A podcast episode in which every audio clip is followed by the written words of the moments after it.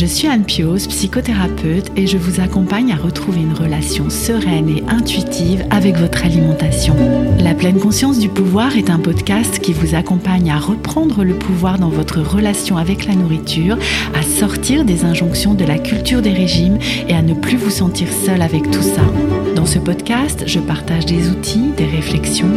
Je vous parle aussi de pleine conscience et d'introduire dans votre quotidien plus d'observation de votre propre fonctionnement.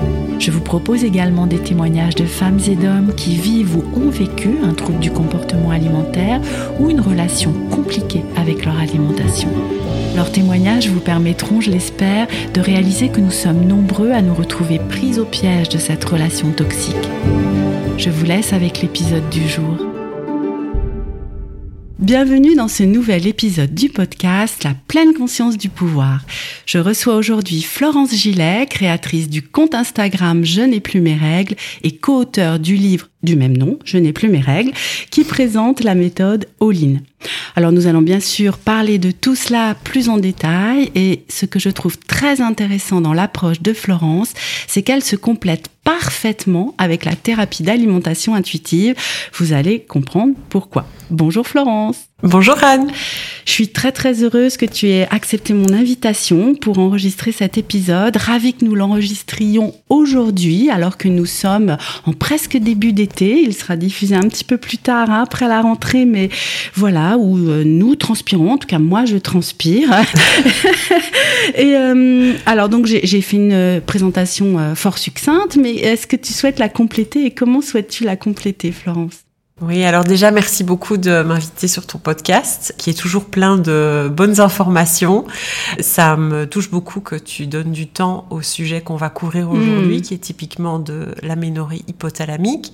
Donc euh, moi, aujourd'hui, je suis coach euh, certifié en psychologie alimentaire. Donc euh, j'ai suivi une formation un petit peu plus pointue que, je dirais, euh, la moyenne. C'est assez niche ce que je fais. Mhm. Et ce qui m'a amené en fait à vouloir me former là-dedans et soutenir euh, ben, des personnes qui ont des difficultés, une relation troublée à l'alimentation, mais aussi à leur image corporelle. Mhm.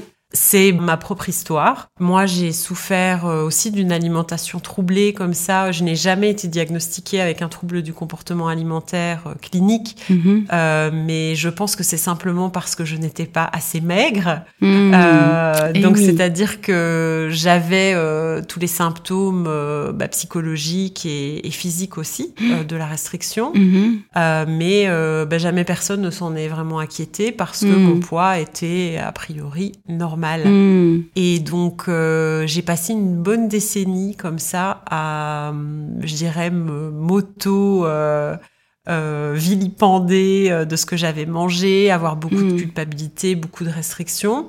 Et la première fois que je me suis rendu compte que ça me posait un vrai problème de santé, tout ce que j'avais mis en place, parce que jusque-là, euh, je m'étais dit que c'était plutôt bien, euh, c'est quand j'ai arrêté la pilule contraceptive pour avoir un enfant.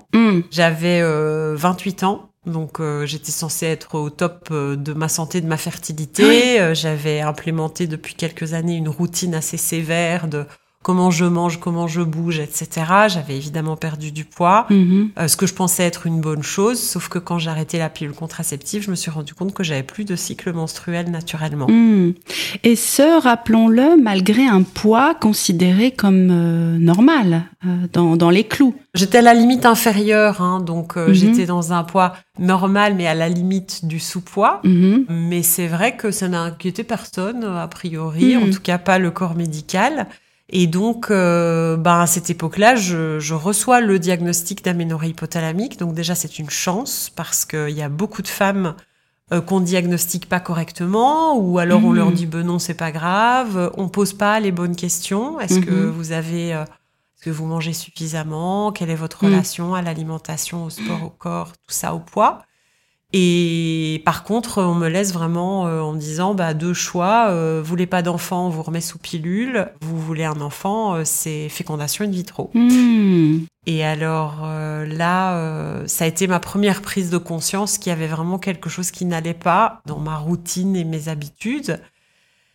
Et hum, à l'époque, euh, voilà, j'ai eu beaucoup de chance de tomber sur Internet sur euh, des personnes qui connaissaient ce problème et qui pouvaient en fait y trouver une solution naturelle. Mhm. Mais euh, ce qui m'a poussé en fait à me lancer dans le coaching, c'est que surtout dans le monde francophone, je voyais pas ce genre d'informations circuler en fait. Mhm. Mhm. Donc des années plus tard, après que j'ai retrouvé un cycle sans jamais travailler mon côté psychologique et mon image corporelle. Donc forcément, qu'est-ce qui s'est passé ensuite? J'ai rechuté. Mais oui. Donc j'avais fait le travail de retrouver des cycles, donc de manger plus, de me reposer plus. On va en parler plus en Oui, détail oui. après. Mais j'avais pas changé ma vision de l'importance de l'apparence, euh, de Mm, ce que ça voulait dire le poids, de comment s'alimenter euh, vraiment euh, Mhm.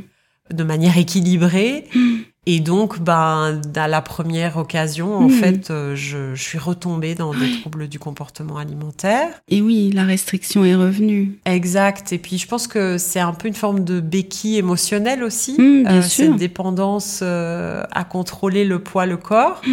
Et donc, quand j'en suis finalement sortie, encore des années plus Mhm. tard, et ben, euh, je pouvais pas retourner dans mon job euh, précédent. Je travaillais dans la communication. Mhm. Et euh, ben, je me suis un peu cherchée pendant tout un temps et je me suis rendu compte que j'étais passionnée par toutes ces questions de d'alimentation troublée, de rapport au corps. euh. Et donc, je me suis formée en tant que coach euh, certifiée en psychologie alimentaire Mhm. et vraiment avec l'accent sur l'image corporelle, en fait, Mm, mm, sur améliorer l'image corporelle. Oui. Et là, euh, par rapport à l'aménorrhée, ben, je, je suis en contact avec euh, une scientifique américaine. Donc, depuis que moi, j'ai eu l'aménorrhée, c'est-à-dire en 2009. Oui. Et euh, en 2021, on décide de faire traduire son livre en français, Mm. qui est aujourd'hui euh, le livre Je n'ai plus mes règles. Donc, moi, j'ai rien écrit de ce livre, je l'ai simplement fait traduire et éditer Mm. pour qu'il parle à un public francophone mais euh, c'est le livre de référence Mm. sur l'aménorrhée hypothalamique, Oui. donc euh, la perte des cycles due à en fait euh, à une insuffisance euh, énergétique. Ok. Alors, euh, je, je reste avec euh, ton, ton parcours. hein. Ça, ça te va si je te pose quelques questions euh, à ce sujet-là?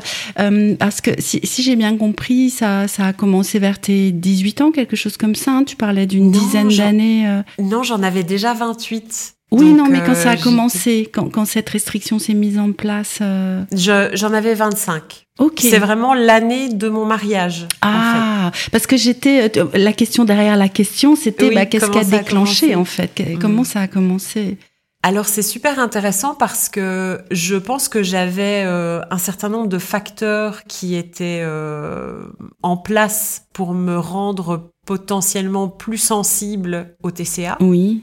Euh, entre autres, euh, le fait que j'ai une enfance assez troublée, enfin des euh, rapports euh, familiaux compliqués. euh, J'étais victime d'inceste, une enfance vraiment chaotique et pas forcément énormément de, je vais dire, de référents parentaux qui étaient solides et euh, Mm. attentifs Mhm. Pas par leur volonté, mais parce que Mmh, eux-mêmes étaient dans des difficultés euh, psychologiques. Et puis, euh, du coup, j'étais devenue vraiment très perfectionniste. Mm. Donc ça, aujourd'hui, je sais que c'est un peu le terreau des TCA. Mm. Et à mes 25 ans, ce qui s'est passé, c'est que donc moi j'ai grandi en Belgique jusqu'à 25 ans. Et à 25 ans, euh, je quitte la Belgique pour aller vivre dans un autre pays. C'est l'année où je vais me marier aussi. Donc je suis mon fiancé, euh, qui est toujours mon mari aujourd'hui, et on s'en va vivre à Londres. Et hum, lui euh, travaille énormément à cette époque. Mhm. Donc euh, il y a un peu une confluence des facteurs Oui, qui fait oui. que je suis dans une certaine solitude. Oui. Je suis obligée de me recréer un cercle social, Mm. une vie professionnelle, des habitudes, tout est différent, même si bon, on peut euh, argumenter que Londres et Bruxelles, c'est pas une énorme différence, mais quelque Bah part, quand même. voilà, que la langue. euh, Hein, euh. la langue, Mm. bon, moi j'avais la chance d'être déjà bilingue, donc euh, quelque Mhm. part ça j'ai pas trop galéré, mais c'est vrai qu'il fallait reconstruire Mm. une vie là-bas. Et euh, je le savais pas à l'époque, Mm. mais j'ai- j'étais un peu déracinée en fait euh, de tout ce que je connaissais. Et ben la personne que j'avais suivie était pas disponible du tout. Mm. Lui, il bossait des journées de fou, donc on était plus. J'allais me marier. Alors ça, c'est le truc Mm. qui m'a vraiment mise sur la voie des régimes. C'est que j'ai commandé ma robe de mariée euh, à peu près un an avant de me marier. Ah oui. Et à cette époque, je me souviens que je me suis dit bon, maintenant, je peux plus bouger, je peux pas changer. Ah. Ce qui est un représentatif culturellement, je pense, Oui. des idées qu'on se fait, parce que bah, la robe de mariée, c'est le- probablement la robe la plus chère qu'on va jamais acheter, Mm, qui est faite mm, mm. sur mesure, a priori, Mm. enfin qui est adaptée au corps de la mariée. Mm.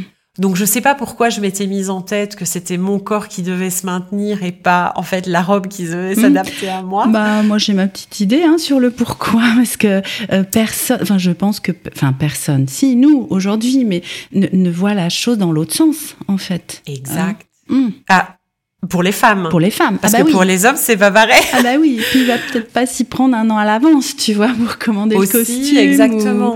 Ou, ou on Donc, fait des euh, ajustements juste avant. Ou... hum. Absolument. Et il faut se rendre compte que donc l'époque où je déménage à Londres, c'est euh, l'apogée de Kate Moss. Ok. Donc c'est la grande époque où Kate Moss est partout, euh, Mm. tout le temps. Donc c'est un peu l'apogée de ce physique brindille. Oui. Donc euh, moi je suis pas du tout hors norme à la base, mais je suis pas brindille. Mm. Euh, je suis grande, je suis un peu plus large. Je suis pas du tout euh, la petite euh, fine, euh, pas du Hum, tout. hum. Et quelque part, euh, je pense que ça aussi, ça a joué. Moi, j'étais grande consommatrice de magazines ados et féminins en Mhm. grandissant. Mhm. J'étais fan de mode. J'avais en fait intégré tous ces messages Mais sur oui. le corps féminin. Et donc, euh, il y a un peu vraiment cette confluence de facteurs. euh, je pense une incapacité euh, de gérer mes émotions et ma difficulté à toute seule. Mhm. Et cette euh, angoisse quelque part de se marier, du jour du mariage, des Mhm. photos, de tout ça. Hum.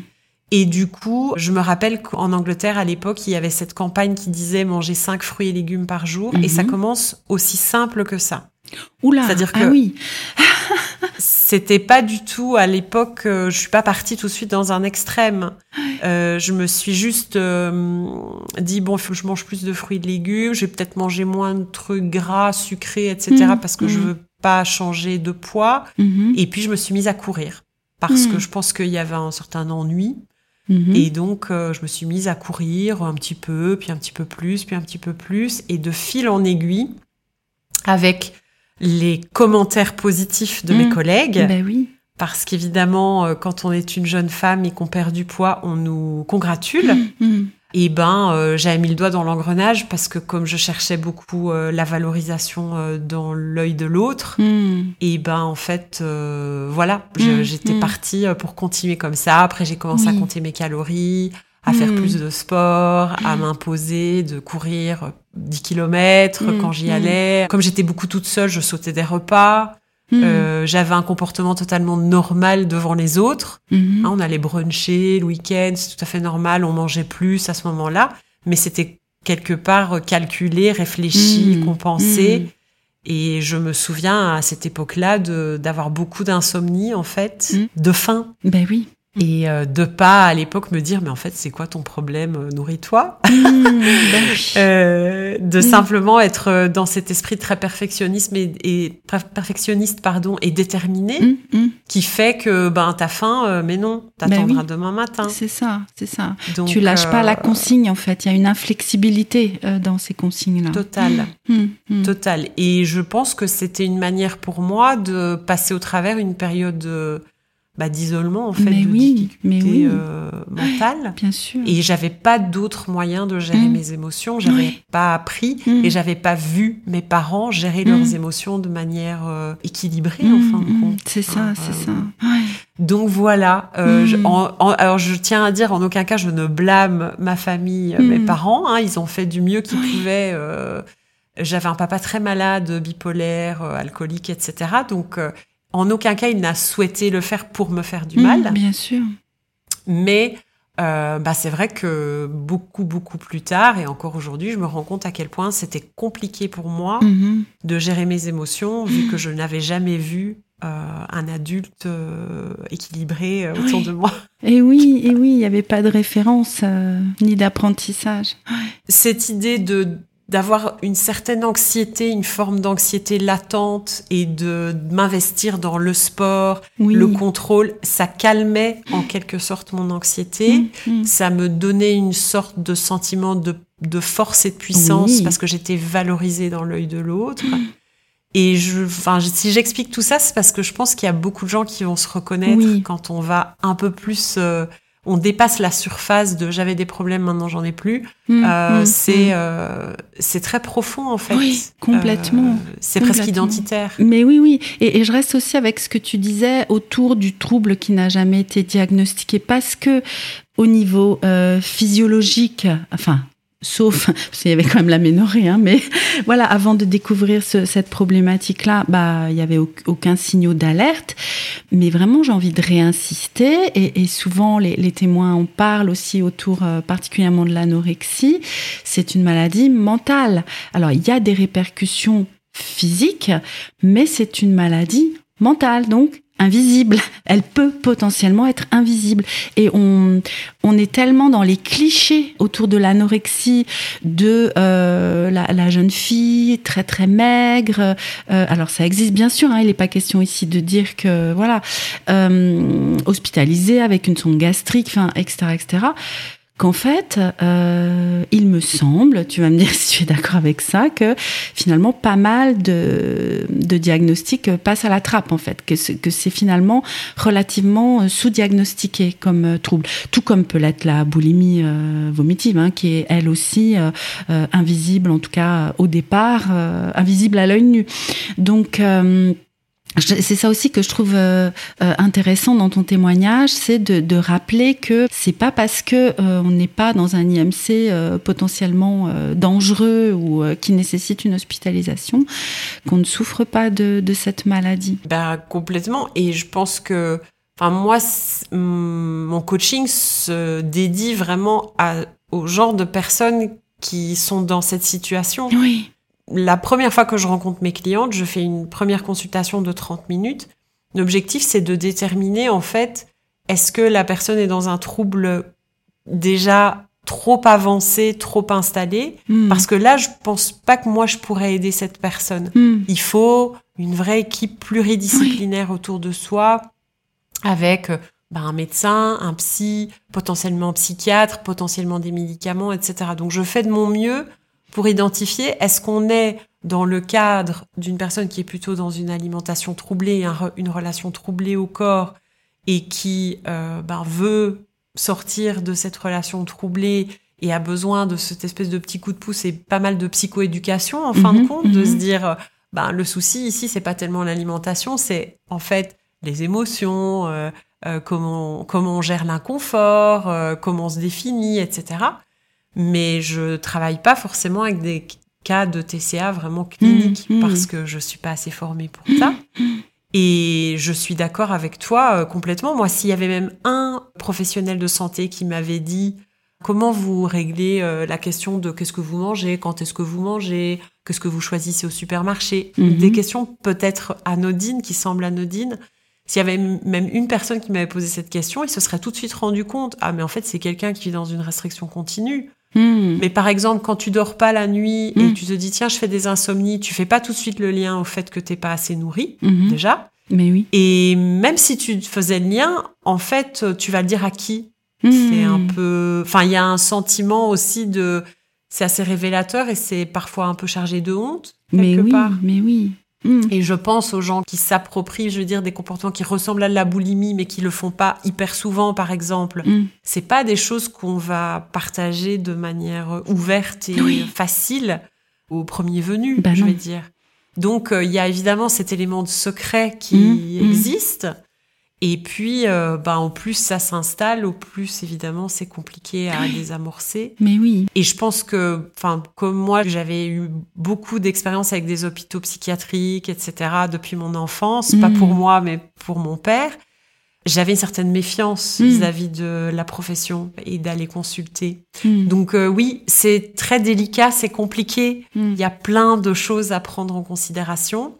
Et ben moi, c'est clair qu'on m'a regardé simplement d'un point de vue extérieur. Donc mhm. on s'est dit, ben, elle n'a pas l'air malade. Mhm. Et d'un point de vue poids. C'est ça.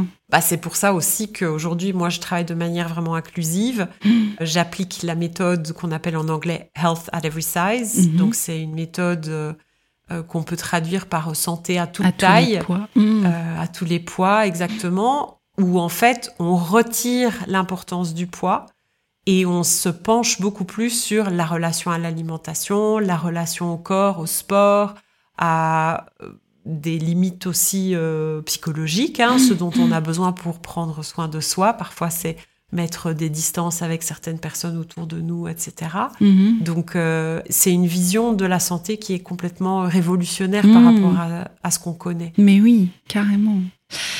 Alors, euh, venons-en plus précisément, si ça te va, euh, maintenant à, à cette méthode all-in et aussi à peut-être redéfinir euh, l'aménorrhée hypothalamique. Alors, nous en avions euh, parlé aussi euh, avec Alexandra Portail, puisque nous avions enregistré un, un épisode sur l'aménorrhée hypothalamique également. Alors, j'ai pas fait mes devoirs, comme souvent, donc je n'ai pas en tête le numéro de l'épisode, mais vous l'aurez dans l'article sur le blog ou la description de, du podcast. Mais je, je, ça me semble important, voilà, parce que deux fois va, valent mieux qu'une, de, de redéfinir, parce que il me semble qu'il y a différents types d'aménorrhée. Donc, euh, ce dont nous allons parler là, c'est cette aménorrhée hypothalamique. Donc, peux-tu nous la redéfinir, s'il te plaît, Florence?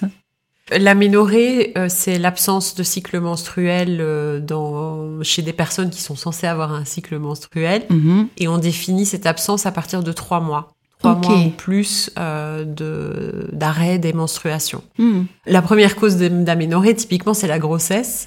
C'est Euh, vrai. Donc Bah en général, euh, on commence, voilà, on commence par euh, vérifier qu'il n'y a pas de grossesse euh, pour laquelle euh, ben, la personne ne serait, se serait pas rendue compte. Mhm. Et puis, euh, oui, il peut y avoir toutes sortes d'aménorrhées différentes. Souvent, bah, les hormones peuvent jouer un rôle. Ça peut être thyroïdien, Mhm. ça peut être un surplus de prolactine, qui est l'hormone euh, de, De l'allaitement. en fait. Oui, parce que l'allaitement aussi peut prolonger hein, cette aménorrhée euh, post-grossesse. Oui, oui, tout à fait. Ça peut être évidemment un problème physiologique aussi. hein. Mhm. Il peut y avoir euh, ben, dans le corps de la personne quelque chose Mhm. qui fonctionne pas forcément. Et donc, euh, c'est pour ça que cette aménorrhée hypothalamique, elle euh, fonctionne sur un diagnostic d'exclusion, en fait. Donc, Mhm. on exclut euh, les autres euh, raisons Oui. potentielles de ne pas avoir de cycle.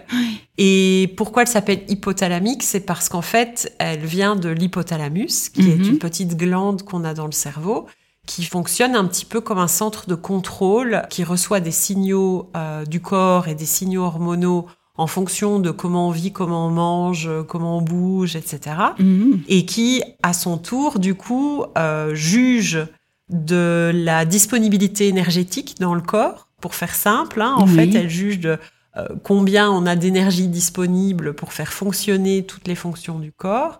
Et en fonction de ça, elle envoie des ordres aux différents organes et aux différents hormones euh, dans le corps. Mhm. Et hum, ce qui se passe avec l'hypothalamus, c'est que c'est lui, normalement, qui déclenche un signal qui va à l'hypophyse, une autre glande du Mhm. cerveau, et l'hypophyse qui, elle, déclenche le travail des organes euh, sexuels. Mhm. Donc, euh, ces organes-là qui vont ensuite euh, ben, créer euh, le fait qu'on a des estrogènes, oui. de la progestérone, euh, qu'on fait croître des petits ovocytes chaque mois, et puis il y en a un qui est dominant et qu'on on ovule, etc.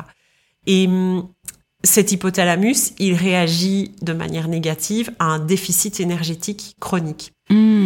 Ça veut dire que le déficit énergétique, on en on entend souvent parler dans l'industrie des, des régimes, régimes, hein, du culte mhm. de la minceur. C'est ça qu'on cherche à atteindre pour Mhm. perdre du poids. Mais oui. Mais ce qui se passe, c'est que si on est dans cette, ce déficit chronique d'énergie, eh bien, il y a un moment où euh, l'hypothalamus décide nous n'avons pas assez d'énergie disponible Mhm. pour faire fonctionner des fonctions non essentielles à la survie. Exact. Alors, non essentielles à la survie, la fertilité est une de ces fonctions. Ouais. Mais il y a aussi euh, la densité osseuse, il y a Mhm. aussi la température du corps. Mhm. Donc, euh, quand on est en, dans un trouble du comportement alimentaire ou une alimentation troublée, qu'on a froid tout le temps, Mhm. en fait, c'est notre hypothalamus qui dit euh, Moi, je chauffe plus ici parce qu'il n'y a pas assez d'énergie pour Bah chauffer. oui, je peux pas et pour de... faire fonctionner le cœur, les poumons, euh, tout ce qui est essentiel à la survie.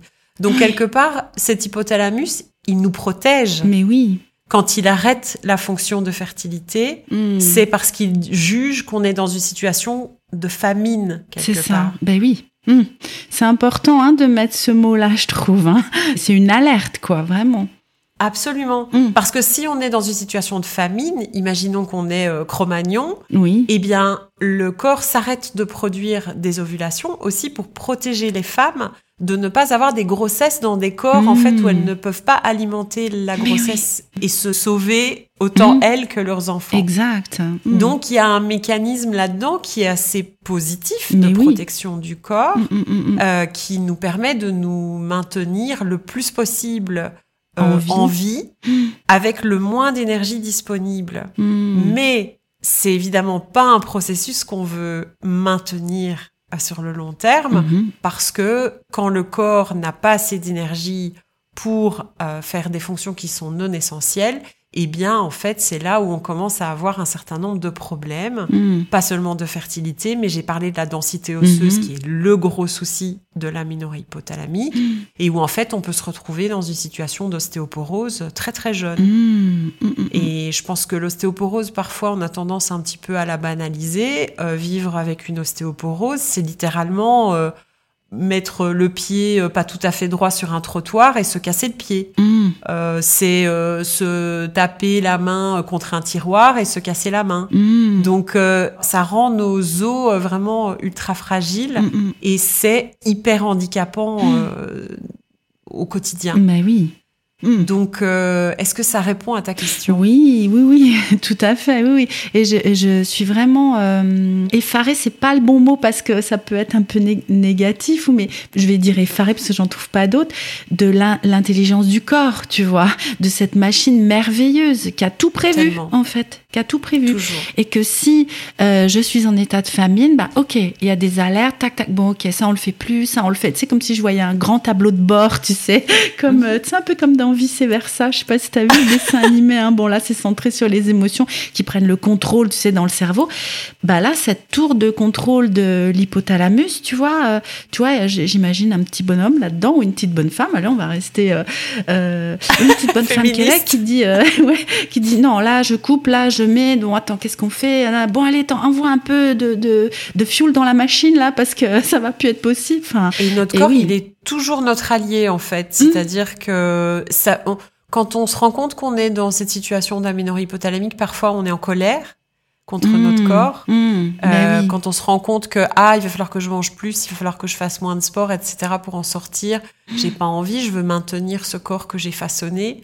Donc c'est normal euh, de ressentir ces émotions-là et euh, néanmoins c'est important de se rappeler que notre corps en effet il fait toujours de son mieux pour nous maintenir euh, dans une situation la plus bénéfique possible. Mmh. Donc voilà, l'aménorrhée hypothalamique, du coup, elle se diagnostique vraiment en éliminant les Oui. autres causes ça. potentielles d'aménorrhée. Mm. Et puis évidemment, une fois qu'on creuse et qu'on se demande comment est-ce que la personne mange, comment Mm. est-ce qu'elle fait du sport, est-ce qu'il y a beaucoup de culpabilité autour de l'alimentation du sport, si je le fais pas, si je le fais, euh, qu'est-ce que j'ai mangé, comment j'ai mangé, etc. Mm. Là, ok, ça c'est aussi c'est des facteurs euh, qui jouent un rôle. Mm.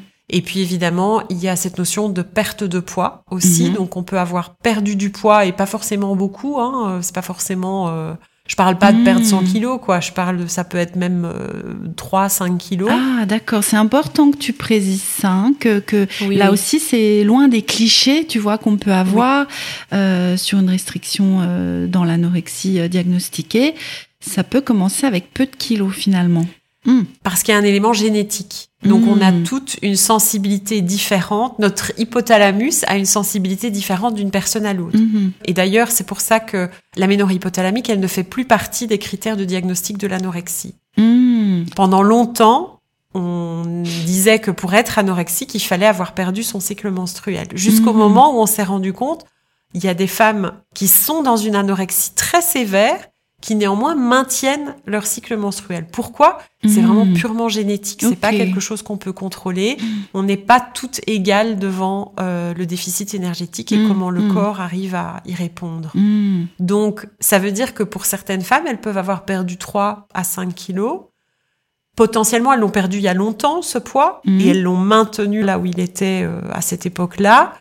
Et elles peuvent néanmoins, du coup, avoir un facteur euh, aggravant, je vais Mmh, dire, euh, de mmh, l'aménorrhée mmh, hypothalamique. Donc, il y a des questions à poser. C'est ça. Alors, donc, ok, le diagnostic est posé et parfois, bah, comme tu l'as vécu, il ne peut être posé qu'après un arrêt de pilule. Si, par exemple, dès l'adolescence, il y a une prise de pilule qui crée, rappelons-le, des cycles artificiels. Hein, c'est pas des vrais cycles en fait. Euh, euh, bon, on va peut-être pas euh, tout détailler à chaque fois, mais voilà. Donc arrêt de la pilule ou euh, tiens oui, j'avais cette question là aussi. Est-ce que euh, ça peut être un diagnostic fait aussi tu vois, en début de puberté, finalement, avant même l'apparition des cycles, quand le cycle menstruel n'arrive pas chez une jeune fille euh, bah, qui vit de la restriction euh, depuis euh, le début Oui. des cycles. Ou, Oui, c'est ça, hein, c'est le même diagnostic en fait. Hmm. Absolument. Moi, j'ai eu des clientes qui ont eu leur premier cycle menstruel à 30 Mhm. ans. Bah oui. Hmm. Parce que euh, elles sont tombées euh, dans cette logique de restriction euh, vers euh, 12, 13, 13 ans. hmm. parfois plus tôt. Ouais.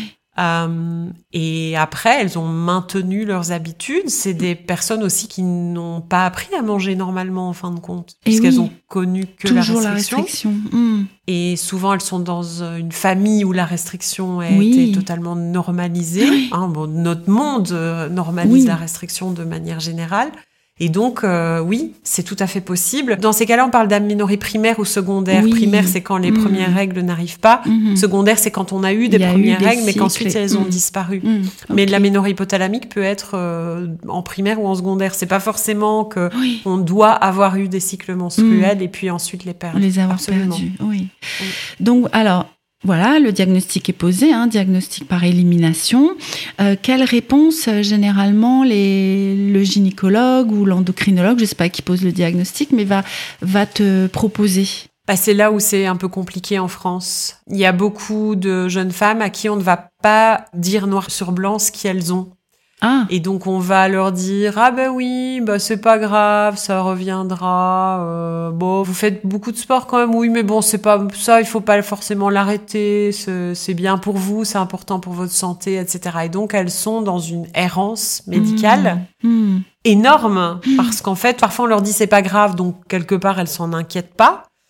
Mais c'est grave. Bah oui. Le cycle menstruel dans la vie d'une femme, en fait, c'est un, signe vital. hein. Oui. Euh, c'est ce qu'on considère comme le cinquième signe vital.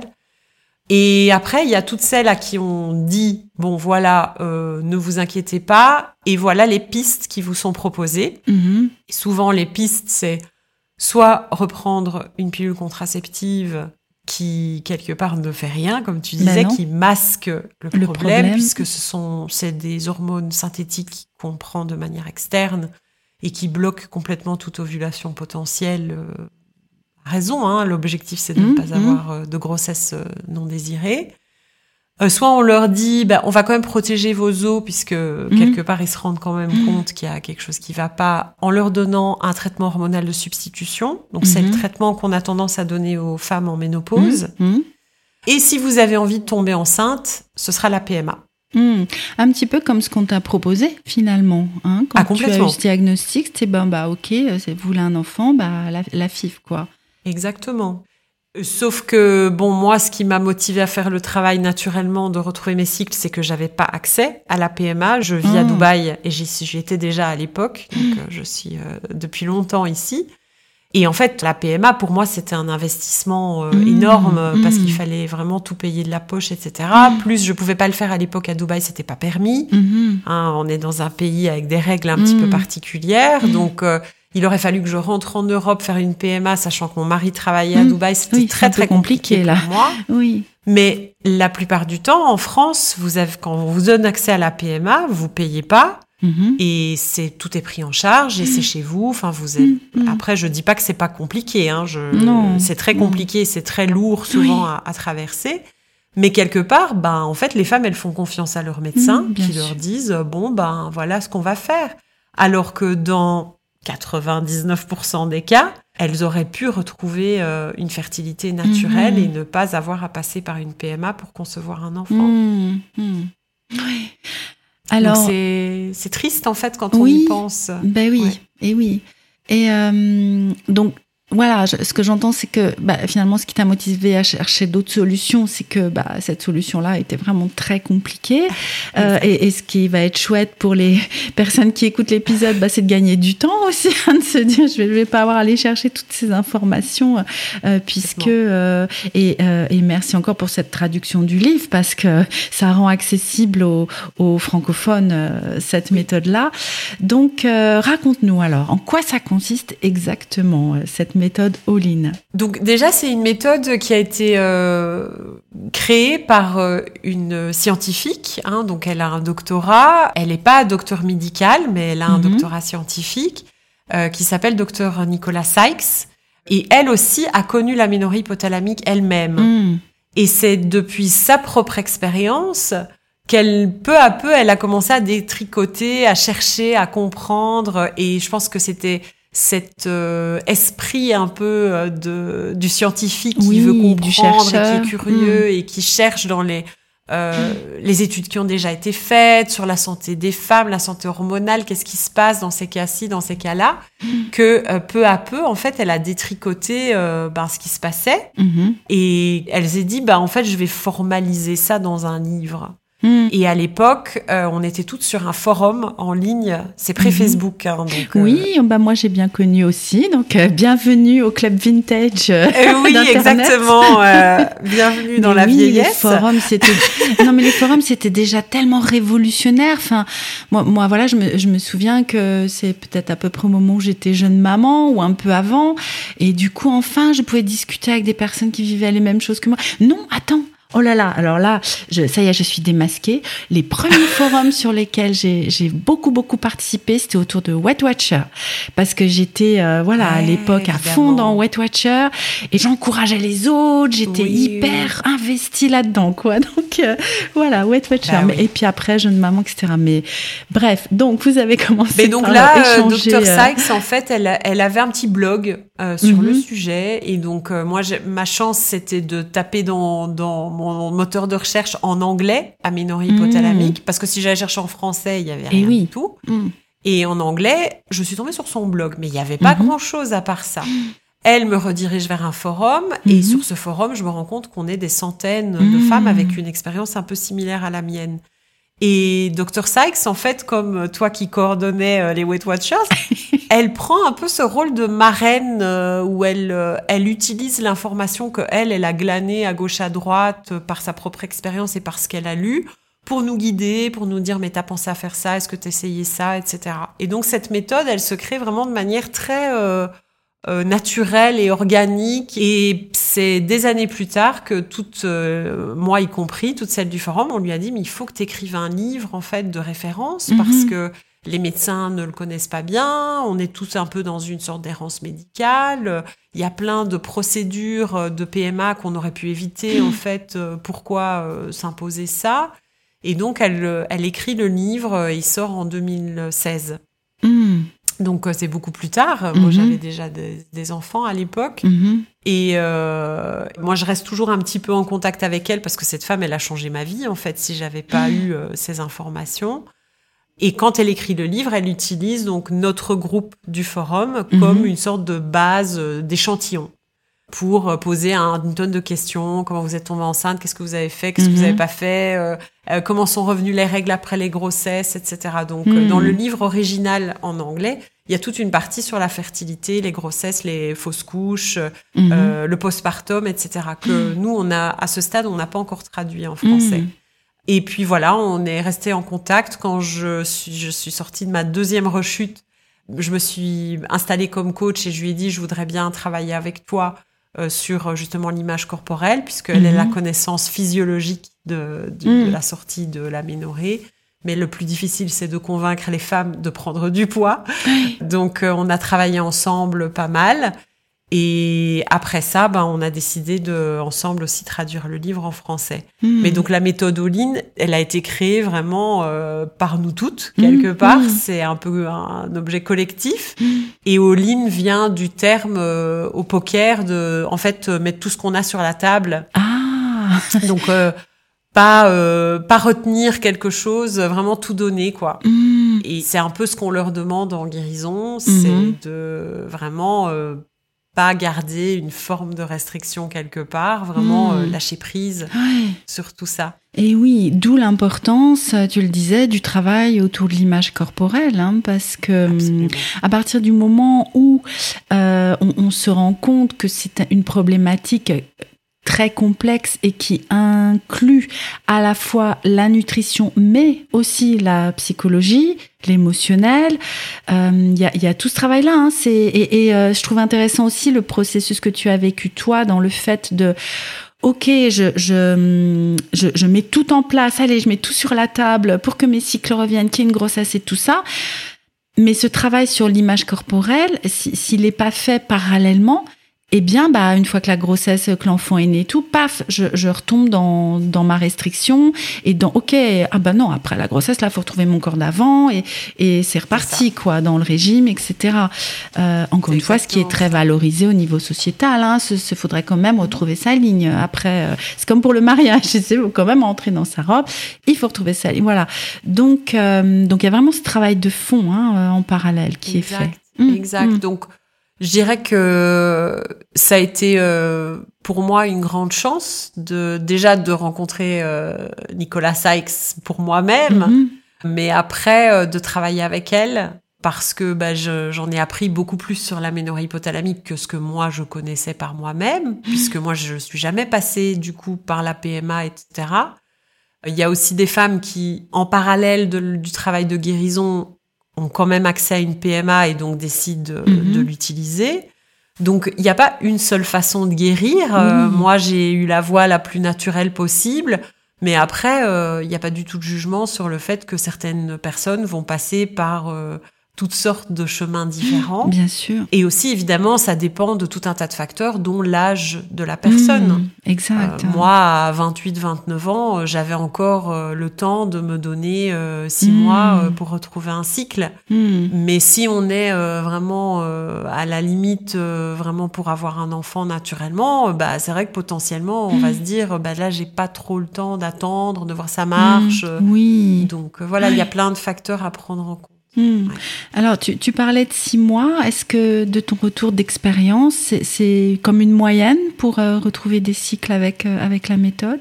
Alors c'est super intéressant parce que quand la méthode a été formalisée dans le premier livre en anglais, euh, l'original, euh, c'était six mois en moyenne. Mhm. Donc, euh, mais évidemment, on parle d'un échantillon de femmes qui ont pas, enfin, cette formalisation de la méthode. Donc, moi, je me rappelle de vivre ça, de me dire, bon, apparemment, si je mange plus et je fais moins de sport, ça devrait revenir. Mhm. Mais en fait, il y avait rien qui noir sur blanc me disait, ça va Quoi marcher. Ah oui. Vas-y, quoi. Ah oui. Et il y avait donc, rien hmm. aussi qui m'aidait, comme tu disais, psychologiquement à faire face à, à ce qui se passait. Hmm. Donc, je pense aujourd'hui, au vu de ce que je fais en coaching, et moi, typiquement, j'accompagne pendant trois mois mes clientes. Mhm. Euh, en général, en, en trois mois, elles ont un retour de cycle. C'est pas le cas de tout le monde, Mhm. parce que bah, chacune, on est différente. Et puis, parfois aussi, c'est le lâcher prise qui est plus difficile Mm. pour une par rapport à une autre. Mais euh, je dirais qu'aujourd'hui, même si officiellement la méthode dit six mois en Mhm. moyenne, moi je pense que ça descend plutôt vers les 3-4 mois Hmm. parce qu'on sait aujourd'hui qu'il y a 98% de succès avec cette méthode. Mhm. Donc c'est pas une question de on, on a des doutes et on fait un pas en avant, deux pas en arrière comme moi j'ai beaucoup fait. Hmm. Ou un jour j'étais hyper motivée, je me disais ça a marché, Hmm. euh, je vais manger ce que j'ai envie, tant pis, etc. Et puis après, ben, dès que je voyais mon corps changer un petit peu, euh, j'étais en flip et je repartais en arrière. Mais oui. Et je me disais, mais je suis folle, mais comment je peux faire ça, etc. Ici, l'idée, c'est de les accompagner, pour moi, euh, en tant que coach ou dans, via le livre et la communauté virtuelle. On a une petite communauté virtuelle où les femmes peuvent échanger Mhm. entre elles aussi. C'est de leur dire, on sait que ça marche, ça va marcher pour toi aussi. Mais oui. Et aujourd'hui, comment en fait on met en place ce dont on a besoin pour que ça marche? Oui. Et oui, oui, ça n'a rien à voir, hein, parce qu'il y a vraiment. Alors, si je comprends bien, il y a un, protocole aujourd'hui à suivre, en fait. Il y, a, il y, a, comme un chemin qui guide finalement. Et puis, il y a surtout de pouvoir avoir la confiance de dire, mais si ça va marcher, quoi, parce que parce que tu le sais, en fait. C'est euh, voilà. Bah, écoute, tu sais, on dit 95% des régimes euh, euh, ne fonctionnent pas. Ah oui, à long terme. Ah bah, ici, c'est l'inverse. Ici, on sait que autant l'échantillon que Nicolas a utilisé, c'était 98 de réussite. Euh, les 2% restants, c'est pas parce qu'elles ont pas forcément retrouvé de cycle, c'est parce qu'on les a perdus de vue. Donc mmh. euh, on ne sait pas, peut-être elles ont mis plus de temps et elles y sont arrivées. Mmh. Donc c'est un résultat qui est euh, mmh. hyper hyper positif. Ben oui. Et il n'y a pas de raison de se dire quand on est vraiment dans ce diagnostic là qu'on pourrait pas y arriver en fait.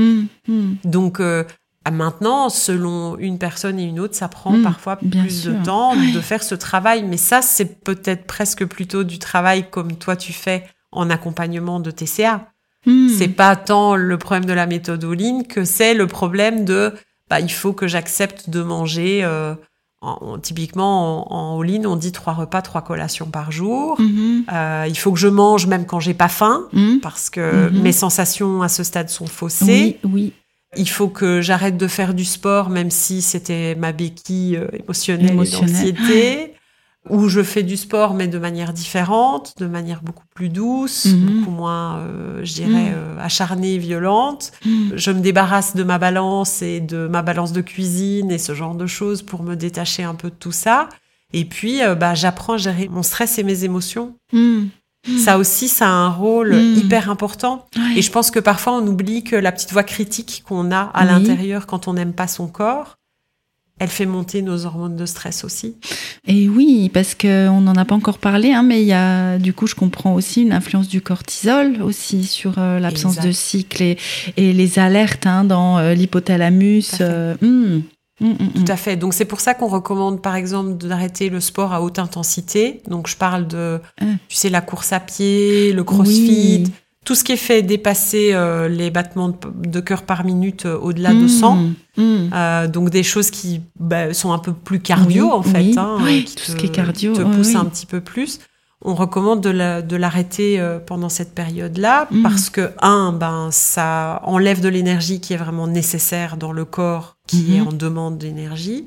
Mais deux, parce qu'on sait que le cardio fait augmenter le cortisol. Mm, et donc en effet, en fait, quand on fait du, même si on se dit je mange plus donc je continue mon cardio, parfois ça maintient le corps en aménorrhée hypothalamique en fait. Hum, hum. Alors j'ai une question un peu euh, euh, avant qu'on commence à enregistrer, je disais que moi je suis un peu le candide hein, dans l'histoire. une question un peu, allez on va dire un peu candide, un peu naïve, c'est euh, tu sais on se dit bon bah la thérapie d'alimentation intuitive, ça veut dire qu'on écoute ses sensations, que on mange, on suit sa faim, son rassasiement, ses envies, etc. Bon, bah là, dans la méthode all c'est pas du tout ça, quoi. On, on, est dans un protocole qui va nous dire, tu sais, un trois repas, trois collations, je mange même euh, si mes sensations ne sont pas là, parce que, et il y a un élément de la réponse, hein, de la question, mais euh, mes sensations ne sont plus euh, valables, entre guillemets. Fiables. Euh, voilà. Et donc, alors, pour pourquoi, hein, je le disais en préambule, que, que ça se complétait vraiment, euh, cette méthode all avec la thérapie d'alimentation intuitive? Alors, en quoi c'est pas antagoniste finalement? Pour moi, l'objectif, euh, c'est que mes clientes, après la sortie de la minorée, elles aillent vers l'alimentation intuitive. Et on partage avec l'alimentation intuitive euh, les valeurs, par exemple, de rejet de la culture des régimes euh, ou mm. du culte de la minceur. Mm. La méthode que j'utilise, que je, dont je parlais au début, Health at Every Size, elle mm-hmm. est très très liée à l'alimentation intuitive. Mais par contre, c'est vrai que quand on est vraiment dans le diagnostic de l'aménorrhée hypothalamique, on va pas tout de suite pouvoir mettre l'alimentation mmh. intuitive en place de la même manière, je vais dire, qu'une personne lambda qui aurait des cycles. Après, tu vois, je pense, je pense à quelqu'un comme toi, je pense à d'autres euh, personnes qui sont certifiées en alimentation intuitive et qui ont une très très bonne connaissance des TCA. Mmh. Je sais qu'elles vont mettre en place ce qu'il faut pour que la personne retrouve un équilibre avant hmm. de vraiment lui dire fais confiance à tes hmm. sensations, etc. Hmm. Mais normalement, oui, l'alimentation intuitive, elle vient un petit peu après. Mais par contre, les valeurs sont très similaires. C'est cette notion de se détacher de l'espèce de toute puissance du poids et de la minceur, de voir euh, la façon dont on bouge aussi de manière différente, de voir la façon dont on réfléchit Oui. différemment. Euh, le livre explique bien aussi euh, tout ce qu'on propose aux, aux- aux femmes qui le lisent pour s'aider euh, psychologiquement Mhm. aussi. Mhm. euh, comment euh, il y a plein de témoignages dans le livre qu'on a utilisés, des Mhm. femmes qui expliquent, voilà, euh, ça c'est compliqué pour moi, mais voilà Oui. ce que j'ai mis en place, voilà ce qui fonctionne. Donc je pense que les valeurs profondes de l'alimentation intuitive et du all-in sont les mêmes. Mais par contre, tant qu'on est dans un déficit énergétique chronique, Mm, mm. on va pas pouvoir faire confiance aux sensations de faim et de satiété. Complètement. Et donc oui, tant qu'on n'a pas au moins trois cycles consécutifs qui sont d'une durée relativement acceptable, parce que parfois les cycles en Mhm. guérison sont plus longs que la moyenne, on va pas pouvoir euh, faire confiance complètement à ces sensations-là. Et il va falloir être plus dans une notion de système, euh, de, oui. de plan euh, où on dit je mange toutes les euh, 3-4 heures sans, sans m'interrompre parce que mon corps en a besoin à Oui. ce stade. Oui, oui, et c'est exactement le positionnement des autrices, hein, des créatrices de la thérapie d'alimentation intuitive, Evelyne Tribol et Elise Reich, où il y a dans, dans le manuel hein, euh, tout un chapitre sur les troubles des conduites alimentaires et euh, Mhm. l'adaptation justement de la thérapie. Hein, et c'est exactement ça, la renutrition. Avant, enfin, en- dans le cadre d'un trouble restrictif, euh, la renutrition euh, en préambule finalement, hein, de, euh, qui permet de retrouver effectivement des sensations corporelles euh, fiables et euh, suivables, euh, presque les yeux fermés, quoi, finalement. C'est ça. Et à ce moment-là, on peut se faire confiance et on Oui. sait que notre corps a suffisamment d'énergie, etc. Mais sinon, c'est des sensations qui sont euh, modifiées par, le, par la restriction. Complètement. Et donc, euh, à force d'envoyer des signaux euh, qui n'ont pas de réponse, Mmh. auxquels on n'a pas répondu, bah, le corps arrête en fait Tout d'envoyer des fait. signaux. Et donc, moi, j'ai pas mal de personnes qui viennent vers moi en disant mais je mange à ma faim et mes règles Mm. ne sont pas là. Mm. Est-ce que c'est problématique? Bah oui, Mm. en fait, c'est problématique parce que les problèmes physiologiques, euh, donc la, la ménorrhée hypothalamique, elle influence sur la densité osseuse principalement, mais aussi sur la santé neurologique. Mmh. Donc, euh, on risque un Alzheimer précoce et sur la santé cardiaque. C'est les estrogènes, en fait. C'est le manque d'estrogène. Eh oui. euh, quand on n'a pas assez d'estrogène. Donc, c'est les mêmes problèmes qu'on peut rencontrer à la en ménopause. ménopause, oui, tout à fait. Exact. Donc, quelque part, euh, il faut se poser toutes ces questions. Aujourd'hui, euh, oui, je m'accroche à ce corps qui est euh, peut-être façonné comme je l'avais imaginé. Mmh. Mais comment je vais payer ça euh, plus Mmh. tard? Mmh. Et oui, est-ce que ça vaut vraiment... est-ce que cette minceur vaut... euh, vaut la le peine prix hein. de ma santé Mm. quelque part euh, d'être de peut-être être grabataire à 45 ans Mmh. Ça fait mal à entendre, mais c'est important de le. ah bah De le c'est la dire, hein. réalité malheureusement Mais donc oui. euh, c'est pour ça pour moi les valeurs de l'alimentation intuitive et franchement euh, je, je suis je suis fan je recommande en général en fin de parcours une fois que les règles sont revenues je leur dis regardez vraiment euh, le livre suivez la méthode suivez les gens qui proposent etc mais malheureusement, au tout début, non, la méthode elle est obligée de Mhm. passer par euh, un plan un peu plus strict de Oui, renutrition. Oui, c'est ça. Et qui est, euh, hein, tu viens de le préciser, vraiment ce, ce plan de renutrition, comme une euh, diététicienne, par exemple, formée euh, au TCA, va le proposer à une personne en, en guérison d'anorexie. Hein. Et ce que j'aime bien, c'est les deux couches de l'accompagnement. La couche nutritionnelle, mais la couche aussi émotionnelle, psychologique, euh, parce que c'est pas rien, en fait, de vivre ça. Hein, c'est vraiment pas Ah rien. ben, c'est vraiment une épreuve compliquée. Mais oui. Et hum, il y a beaucoup de remises en question qui doivent passer par là aussi. Ça dépasse euh, l'attachement qu'on peut avoir au poids ou, ou au physique. Mais oui. C'est vraiment euh, comment je vis ma vie, qui Exactement. suis-je. Enfin, j'en parlais encore ce matin même avec une de mes clientes. En fait, on se rend compte que souvent on a un peu ce syndrome de la petite fille modèle ou Mm. de euh, la voilà l'enfant euh, parfait. Mm. Voilà la bonne élève euh, qui est très commun euh, parmi les personnes qui ont une aménorrhée hypothalamique.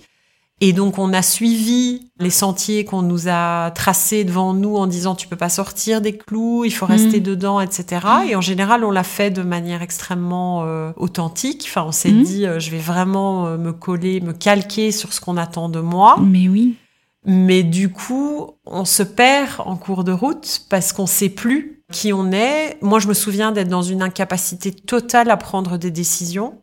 Hmm. Déjà parce que j'étais pas nourrie suffisamment, donc en fait mon hmm. cerveau euh, fonctionnait pas bien. Mhm. Et ça aussi c'est important à rappeler. Hein. Complètement. Hmm. Votre cerveau il peut pas fonctionner à fond ben si vous le nourrissez pas suffisamment.